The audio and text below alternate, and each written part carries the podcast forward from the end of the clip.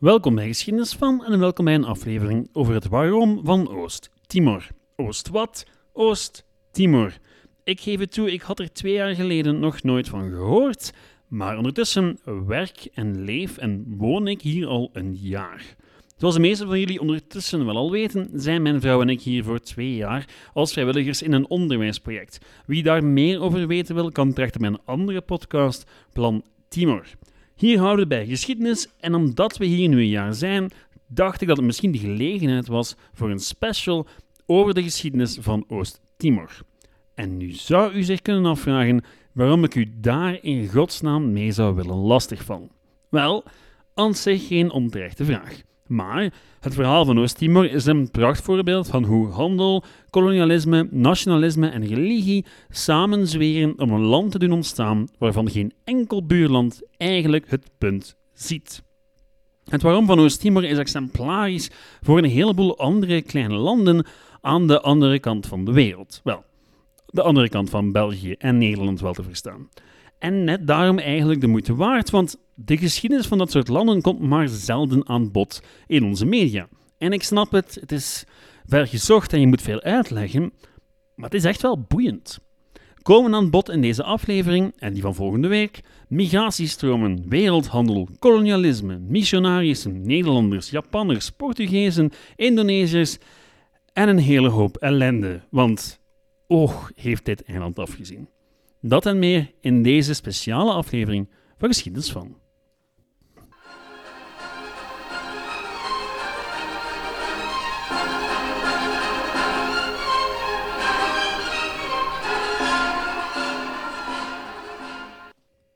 Dit geschiedenislesje moeten we zoals zoveel andere beginnen met een les aardrijkskunde. Timor is een eiland op de grens tussen Zuidoost-Azië en Oceanië. Het ligt ten noorden van Australië en wordt in het westen, het noorden en het oosten omringd door Indonesië. Het is een relatief groot eiland, ongeveer even groot als België. Oost-Timor is dan weer de oostelijke helft van dat eiland, even groot als Vlaanderen, en vandaag de dag een onafhankelijke staat met zo'n 1.200.000 inwoners. Het hangt af van de bron. Nu, dat is allemaal een relatief recente ontwikkeling. Het verhaal van Oost-Timor begint een pak vroeger met 3 golven van migratie. Elke golf bracht een nieuwe bevolkingsgroep naar het eiland die zich vestigde en zijn eigen taal, cultuur en religieuze gebruiken meenam. Die groepen trokken vaak het binnenland in, waar ze in de bergen dan hun eigen koninkrijkjes stichtten. Of waarom er tot op de dag van vandaag zoveel diversiteit is op het eiland. Maar daarover later meer. Al vanaf 44.000 voor Christus streken de eerste mensen neer op het eiland, de Vedda. Die maakten een deel uit van migratiestromen en waren zogenaamde eilandhoppers. Een groot deel ging verder en een deel bleef hangen. Hetzelfde gebeurde een pak later in 3000 voor Christus met de Melanesiërs en nog eens 500 jaar later met de eerste golf Malai-migratie. En nu besef ik dat die namen u waarschijnlijk allemaal niks zeggen. Vedda, Melanesiërs, Malai, kort samengevat, allemaal andere zeevarende volkeren die Zuidoost-Azië verkenden en eventjes passeerden op Oost-Timor. Eens de nieuwe golf aankwam, werd de vorige bevolking de bergen ingeduwd, waar ze zo goed en zo kwaad als ze konden hun eigen cultuur, religie en taal probeerden te bewaren. Nu, dat lukte ook redelijk goed, want het binnenland van Timor is geen meter vlak. Vanaf dat je een paar kilometer weggaat van de kust, zit je in heuvels, wel eerder bergen. En dat leent zich redelijk goed tot lokale kleine koninkrijkjes met hun eigen cultuur en taal. En dat resulteert allemaal in iets heel vreemds. Namelijk dat er in een land de grootte van Vlaanderen minstens 15 erkende lokale talen zijn. En dat hangt dan nog af van wie je gelooft, want voor sommige wetenschappers gaat de teller makkelijk tot 30. Elk van die talen heeft dan nog zijn eigen dialecten en het resultaat is een onoverzienbare linguïstieke chaos. Maar daarover later veel meer. Die talen zijn vaak verwant aan andere talen in Zuidoost-Azië, waar de verschillende golven van Timorezen vandaan kwamen. Sommige talen zijn dus afgeleid van Papua-taal, andere van Polynesische taal, dan nog andere van Maleisische taal enzovoort. Het is een ingewikkeld land. En dan heb ik het nog niet eens gehad over de Europeanen, want ja, die zijn zich ook komen moeien en zij zijn verantwoordelijk voor de twee nationale talen. Portugees, want Portugal, en Tetuan, wat een soort van mengeling is van Portugees en een lokale taal. Nu, Timor was door zijn positie lang relatief geïsoleerd van de rest van de wereld. Let wel, relatief. Er was wel degelijk handel, vooral met Indonesische handelaars, al passeerden er evengoed Chinezen, Indiërs en Filipijnen. Nu, wat kwamen die zoeken? Wel, sandaalhout, in de eerste plaats. De olie daarvan was zeer populair en dus stopten heel wat schepen in Timor om stoffen en metaal te ruilen voor het kostbare hout. Ik heb het trouwens nog steeds over Timor, het hele eiland. Want ja, dat onderscheid tussen Oost en West is gewoon het resultaat van Europese inmenging. Voor de komst van de Europeanen bestond Timor gewoon uit een collectie van tientallen kleine koninkrijkjes, waarvan geen enkele voor langere tijd de rest aan zich kon onderwerpen. Lokale grootmachten, zoals de Indonesische Majapahit, hadden wel contact met het eiland, maar van politieke invloed was weinig sprake. Timor werd wel af en toe vermeld, zeker door de Chinezen in de 13e en 14e eeuw, toen die probeerden Zuidoost-Azië in kaart te brengen. Wat me tot de naam brengt, Timor. Timor wil in Malai-talen niks anders zeggen dan Oost, oftewel ten oosten van de beschavingen in de regio. En Oost-Timor wil dus eigenlijk niks anders zeggen dan Oost, Oost, Timor, Timor. Tegen het jaar 1500 was Timor in alle betekenissen van het woord een eiland op zichzelf, met slechts sporadische bezoeken van handelaars. Dat alles eindigde omdat de Europeanen uiteindelijk ook lucht kregen van de waarde van dat sandaalhout. En zo rond 1515 bezochten de Portugezen voor de eerste maal het eiland. Al bleef het natuurlijk niet bij die ene keer. Wat later volgden missionarissen en claimde Portugal uiteindelijk het hele eiland. En van dan af liep zowat alle handel met de buitenwereld via de Portugezen. Zij wouden een monopolie op dat kostbare sandaalhout. Al waren er natuurlijk kapers op de kust. Want een ander Europees land had evengoed zijn oog laten vallen op Timor. Nederland. En zij kregen grip op het merendeel van wat tegenwoordig Indonesië is en duwden de Portugezen in de loop van de 17e eeuw steeds verder voor zich uit. En in hun drang naar het oosten belanden ze evengoed op Timor. Onze noorderburen veroverden de westelijke punt van het eiland in de 17e eeuw en daar komt die uiteindelijke splitsing dus vandaan. De grens verschoof wel een aantal keer, maar geen van beide partijen bleek in staat de andere van het eiland te duwen. En nu moet ik het even hebben over hoe Portugal dat eiland bestuurde, want dat gaat zeer belangrijk zijn later in het verhaal. De Portugezen bestuurden Oost-Timor met lichte hand.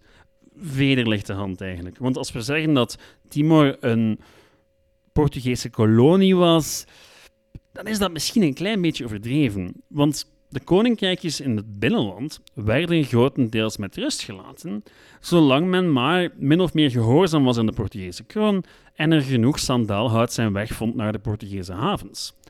En dat was letterlijk de grootste impact van de Portugese bezetting voor een zeer lange tijd. Er was nog altijd oorlog tussen de verschillende koninkrijkjes onderling, maar men kon zich vinden in gehoorzaamheid aan die grote Portugese koning. En zo ging het leven min of meer zijn gangetje, al is dat misschien wat te kort door de bocht. Want de Portugezen hadden wel degelijk problemen met de lokale bevolking, meer bepaald één specifiek onderdeel ervan: de Topazen.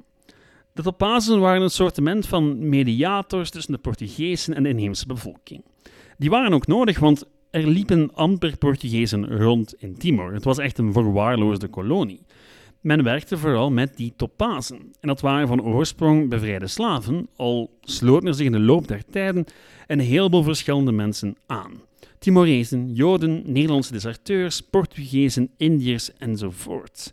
Het was een allegaartje, maar die samen wel heel wat macht hadden in Timor. Ze zijn te vergelijken met de zogenaamde Mardijkers, die een gelijkaardige rol hadden in het Nederlandse koloniale systeem. Ze vormden een militaire elite die in de eerste plaats trouw waren aan de Portugese koning, maar daarom niet per se aan de Portugese gouverneur. De Topazen wouden vooral regeren over grote delen van Timor in naam van de koning, maar in hun eigen belang. Wat initieel geen groot probleem was voor de Portugezen. Feit is dat zij weinig moeite staken in het beheer van de kolonie en dat men dus wel op die Topazen kon rekenen om de Timorezen zover te krijgen hun sandaalhout braafjes aan de kust af te leveren. Want daar ging het tenslotte om, dat sandaalhout. Maar elke poging daarna om meer controle te krijgen op Timor stoot op hevige weerstand van de Topazen. En sommige van hen waren ook vreselijk ambitieus.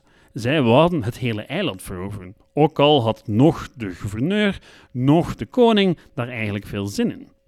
Maar goed, Caspar besloot in 1749 dat hij genoeg had van de aanwezigheid van de Nederlanders en probeerde ze te verjagen door een beroep te doen op een heleboel Timorese koninkrijkjes.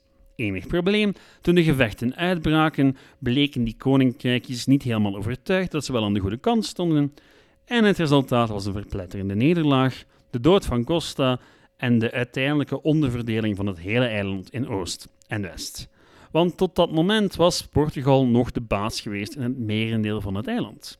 Nu, de Portugezen hadden het vervolgens wel gehad met de Topazen en verschoven hun hoofdstad naar het oosten van het land. Dili was een feit in 1769 en eventjes leek het erop dat de Portugezen hun kolonie wel serieus zouden nemen. Waren het niet dat net dan bleek dat Timor datgene aan het verliezen was waarvoor de Portugezen gekomen waren. Sandaalhout. Want zonder een degelijk uitgewerkt beleid was er niemand die afgekapte bossen sandaalhout herplantte en het resultaat was dat er tegen het einde van de 18e eeuw nog amper export overbleef. Of waarom ik nog geen enkele van die bomen ben tegengekomen, ook al woon ik hier al een jaar. Vanaf 1815 probeerde men vanuit Dili de kolonie opnieuw winstgevend te maken. En dat wou men doen door middel van koffie. En die planten, wel, die zie ik zowat elke dag. Ik kan er bij het schrijven zelfs enkele zien staan als ik uit mijn raam kijk. Het grootste exportproduct van Timor is tot op de dag van vandaag koffie. Wel, als je de olie niet meetelt, maar daar hebben we het volgende week nog over. Stel je daarbij geen gigantische koffieplantages voor, zoals in Colombia. Daarvoor is het landschap hier veel te grillig. Het gaat eerder om koffieplanten die min of meer in het wild groeien en door het jaar heen grotendeels met rust gelaten worden, tot ze geoogst moeten worden. Zwat, terug naar de geschiedenis. De komst van koffie veranderde weinig aan de status van Timor als een derde-rangs kolonie. Het Portugese imperium had immers serieuze klappen gekregen dankzij Napoleon en co. En de prioriteit lag niet bij Timor. Meer zelfs, Timor veranderde hoe langer hoe meer in een strafkolonie. Na Napoleon kreeg Portugal het steeds moeilijker met rebellerende elementen in eigen land en die werden dan maar op de boot gezet richting Timor. Die politieke gevangenen en ordinaire misdadigers werden gedropt aan de kust, terwijl de lokale koningen, de Liorai, heersten in het binnenland. Waar de Portugezen wel directe controle probeerden uit te oefenen, draaide het vaak uit op geweld. Toen de 20e eeuw aanbrak, zat Portugal echter diep in de problemen. De binnenlandse economie kon niet op tegen de toenemende industrialisering in de rest van de wereld en dus keek men voor redding opnieuw naar de kolonies. De enkele kolonies die Portugal nog restten. En voor één keer werd Timor niet vergeten. Nu, wat was het idee? Men wou komaf maken met de gebruikelijke hands-off manier waarop men het eiland runde. Een jaarlijkse belasting van de koninkrijkjes zou niet meer volstaan. In 1906 besloot men dat elk huishouden belasting moest betalen, tenzij ze te werk gesteld waren op plantages. Want de Portugese overheid geloofde dat om van Timor een winstgevende kolonie te maken, men meer moest focussen op die plantages en de lokale bevolking moest verplichten om er te gaan werken. Nu, die had daar bitter weinig zin in en had ook weinig zin om belasting te betalen. En daarbovenop mochten de echte heersers van het Timorese binnenland, de koningen, geen belasting meer heffen op hun eigen bevolking, maar enkel inzamelen wat de Portugezen opeisten. Het was een herroeping van eeuwen tradities. Want ja, Oost-Timor was wel een Portugese kolonie, maar het merendeel van de inwoners had daar tot 1900 relatief weinig last van gehad. Men had de eigen talen, culturen, religies en staatjes in stand weten te houden. En van een zogenaamde Europeanisering, zoals in veel andere kolonies, was helemaal nog geen sprake. de beslissing van de Portugezen om hun beschavingsopdracht plots wel serieus te nemen, was een abrupte verandering die niet goed lag bij heel wat koninkjes. En toen brak de revolutie uit. In Portugal wel te verstaan. Portugal werd in 1910 een democratische republiek. En dat was heel verwarrend voor de Timorezen en de Timorese koninkjes. Ze hadden eeuwenlang geleefd onder de Portugese koning. Iets waar ze eigenlijk geen groot probleem mee hadden, want het gebeurde binnen die eilandcultuur wel vaker dat een koning zich boven de anderen stelde. En oké, dan betaalde je jaarlijks je portie belasting, en dat was het zowat. Maar nu werd hem plots meegedeeld dat Portugal een democratie was geworden, dat de koning weg was en dat Timor geregeerd zou worden door vertegenwoordigers van het Portugese volk. Vertegenwoordigers gekozen door het Portugese volk, maar natuurlijk niet door de Timorezen. En daarbovenop werden de Jezuïeten verbannen van het eiland. En die orde, ja, die was redelijk populair. Nu, die werd door de republiek gezien als een bedreiging voor de democratie, maar tegelijkertijd waren ze voor heel wat Timorezen, zeker aan de kust, een milderende factor. Dus ja, het verbannen van die groep bleek niet de beste zet te zijn. Nu, met de republiek, met die nieuwe belasting, zonder de Jezuïeten, leek het erop dat er voor de Timorezen de gerespecteerde orde begon te verdwijnen. Een orde waarbinnen ze hun eigen plaats kenden. En wel, dit alles leidt tot een grootschalige opstand. Zij het de laatste grootschalige opstand. Nu, die opstand was iets waar de Portugese bezettingstroepen helemaal niet tegen waren opgewassen. Ze bestonden namelijk slechts uit 160 man, waarvan 96 Afrikanen uit de andere Portugese kolonies. In theorie konden die troepen rekenen op lokale versterkingen, maar die waren niet altijd even betrouwbaar. Niemand kon op voorhand zeggen of een lokale koning wel zijn troepen zou sturen. Nu, men was dus niet bepaald voorbereid op een algemene opstand. Toen eind oktober 1911 het bericht kwam dat de belastingen nog eens verhoogd zouden worden, was de maat vol. Europeanen die zich niet snel genoeg uit de voeten konden maken, werden omgebracht. De eerste was luitenant Alvarez da Silva, wiens afgehakte hoofd gepresenteerd werd aan diens vrouw. Het kwam in de daaropvolgende maanden nooit tot een regelrechte veldslag. De Timorezen sloegen toe en trokken weer de bergen in en vermeden grootschalige confrontaties. Maar de Portugezen waren de controle over het eiland wel degelijk kwijt. In Lissabon werd voor één keer snel gehandeld en er werd een marineschip gestuurd richting Dili en vanuit Mozambique stoomde een koloniaal regiment richting Timor. Het eerste van velen trouwens. Toen het eerste schip Dili bereikte, vonden ze aan de rand van de stad afgehakte hoofden die aan een tak hingen. Het was immers een stammentraditie om de afgehakte hoofden van de vijanden terug te brengen naar hun territorium, ze op te hangen en het evenement vervolgens te vieren met gedans en gezang. Gedans en gezang is inderdaad een zeer sterke Timorese traditie. Afgehakte hoofden heb ik nog niet gezien. Zwat. In januari probeerde de gouverneur een einde te maken aan de revolte. De hoop was dat sommige stamhoofden zijn kant zouden kiezen en dat het duidelijk zou worden dat het de Portugese menens was en dat de rebellen dus niet konden winnen. De campagne was wel degelijk een succes, maar hij had gewoon niet genoeg troepen om af te rekenen met de Timorezen. De versterkingen uit Afrika kwamen er en met behulp van het marineschip werd eerst komaf gemaakt met de rebellen in het kustgebied.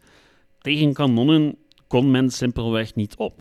Dit waren niet langer de kanonnen van de 16e of 17e eeuw, maar modern geschut, van dezelfde soort die in Wereldoorlog I aan het front gebruikt zou worden. De schade was immens. In het dorp Betano alleen al vielen er 1000 slachtoffers bij een bombardement. Naarmate 1912 vorderde, bleven de Afrikaanse versterkingen binnenstromen met steeds beter materiaal. Waar de opstandelingen nog moesten doen met zwaarden en verouderde geweren, beschikten de Portugese troepen over machinegeweren, granaten en artillerie. In mei trok wat de resten van het verzet zich terug in de bergen. 12.000 mannen, vrouwen en kinderen. De Portugezen sloegen het beleg en bij de uiteindelijke inname op 21 juli vielen meer dan 3.000 Timorezen. Er werden zelfs nog veel meer gevangen genomen.